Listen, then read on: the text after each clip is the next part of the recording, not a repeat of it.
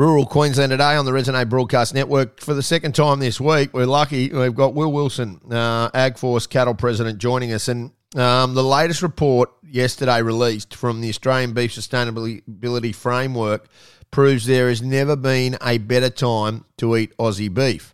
The 2022 update was released yesterday and it firmly cements Australia's position as a nutritional powerhouse, revealing the country has delivered 32.3 billion portions of red meat globally in the past year.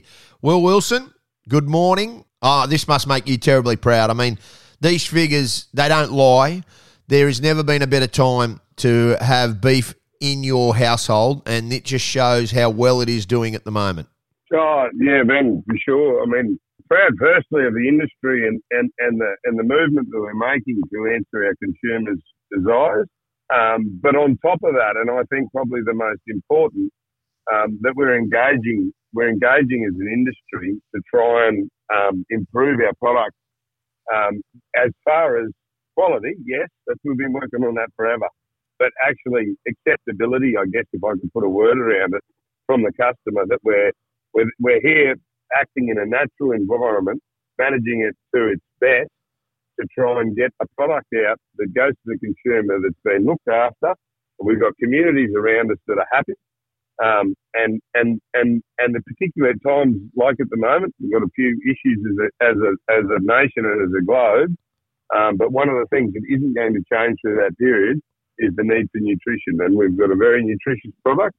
And um, the, the admiration for the work that the steering group's done this year and the way that they've engaged with us as Queensland beef producers, let alone Australian, um, with the cattle that are in Queensland and the need for us to show our nature positive or our or our sustainability um, footprint, as well as the direction we're going to manage things on an on an ever increasing or improving um, format, is is really really important. And and I'm I, I just think it's a bit unique and it's a real opportunity for myself to be in a situation like this where we can actually get on get on the soapbox and think about it a bit. I think it's it's just a fantastic job. Yeah, it, it, it is, mate. And the big thing about it as well, and I think we need for everybody to understand this and people listening to us that the figures show, uh, more importantly, that the industry has halved its CO2 emissions since 2005, recording a reduction of 58.21% in 2019. Now, What's more, animal welfare continues to be a priority. So the management herd practices, um, combating biosecurity, but mainly the CO2 emissions reductions. This has been such a huge talking point. We are on the right track, and the pressure that's coming from different areas in society about this industry. I don't think any other industry stacks up like what we've done. If you look at it from 58 0.21% reduction since 2005 in 2019. Like, I mean, that's huge. Halved it. Halved the CO2 emissions. Like, it's it's quite unbelievable. Yet we don't hear these good stories enough. Yeah, no, Ben, that's right. And I'd take it back. I guess it's probably wrong to take it back to my business, but from my perspective, what we've done as an industry to not be the tradition, not be, you know, not, not be stagnant in our movement and what what this sort of stuff and all of the chairs that have been through the Australian Beef Sustainability Framework, like um, uh, Susan McDonald, Bryce Camm, Tess Herbert, and I, I, think I'm missing a few. I think Richard Rains might have been there. There's been there's been a good work right across the supply chain, but we've got Mark Davey there at the moment, and the, and the what is changing, and particularly now that our herds have been uh, refreshed because of the dry period, uh, we've got a real ability to start focusing on getting a product through our supply chain on a constant rising plane of nutrition, which of course reduces the impact on the environment, CO2 or, or footprint, um, increases our biodiversity, um, makes makes our working place a better place to be in, and makes us more valuable to the Australian people as as taxpayers. So it, it is it is it's not one thing; it's all of the incremental changes that we're making to become more of a modern um, and and caring industry because um, we went through some tough times as an industry, and when tough times come about, tradition holds firm. And I think because of that, because of the change that we've been through, and some of it's been uncomfortable, but it's given us the opportunity now to really show a, a, a solid footprint and, and, an ever increasing and improving desire to do better at what we do. So, you know, it's all words a bit, um, and and that's what it's about: marketing and, and selling um, and, selling our story to the world, not just our product, but our story around our product. And um, they launched it in Sydney yesterday, so we sent all the best down to Sydney to um, to do the launch, and, and I believe they had a pretty pretty good feed there in in Sydney. So, um, well done to them. Yep. And well done to us as an industry.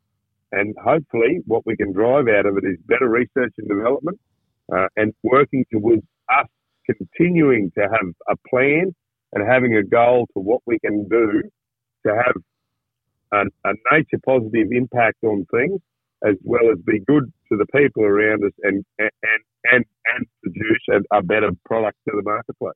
What about uh, and giving consumers an idea of the cost? I mean, you guys are obviously looking at these kind of things, but the best way to reflect um, performance and, and to give to give people and consumers an idea so they understand that what it takes to have this animal like i mean there's never beef is such a, a stable part of the diet but getting people to understand the, the challenges that we have and, and, and reflecting that so the community understand it and they can see the work that we're doing. Selling that message is, is, is as hard as anything as well.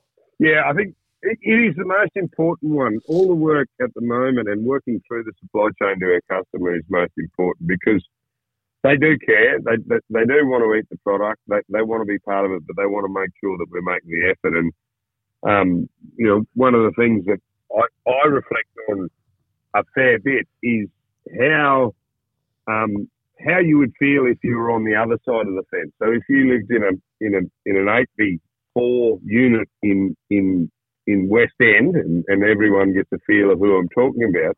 Yep. Um, their concern is about their cat, maybe if they're lucky enough to have one, um, and that's their environment. And we're in a much bigger and broader scale, and them having confidence for us to be doing with our environment what they believe that they they would be doing if they had the opportunity, or what they are doing with the environment they live in, I think is important. And um, one of the things that we can do to really align in that is be be open and transparent about what we show them, but also be open and transparent about what our goals are. Um, because where we've been in the past, particularly in Queensland, is we've been asked questions and we've been a little bit self-righteous in the fact that we say we know what we're doing.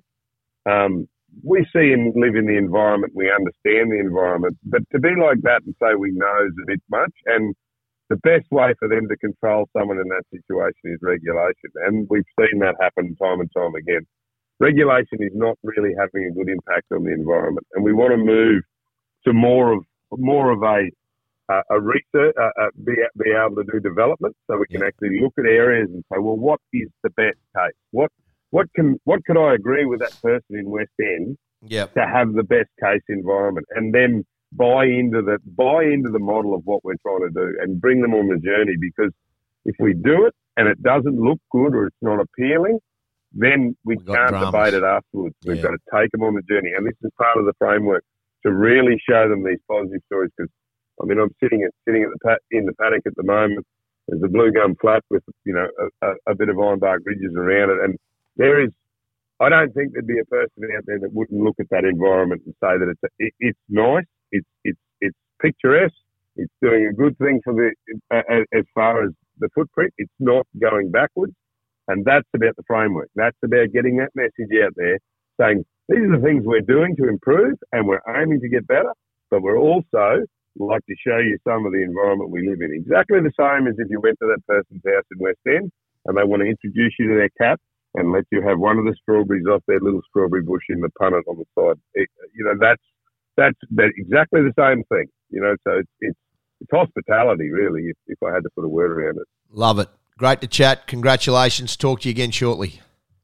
Good on you, Ben. See you Thanks, later. Mate. All Will Wilson. Best, Will Wilson. Great news story. Rural Queensland today.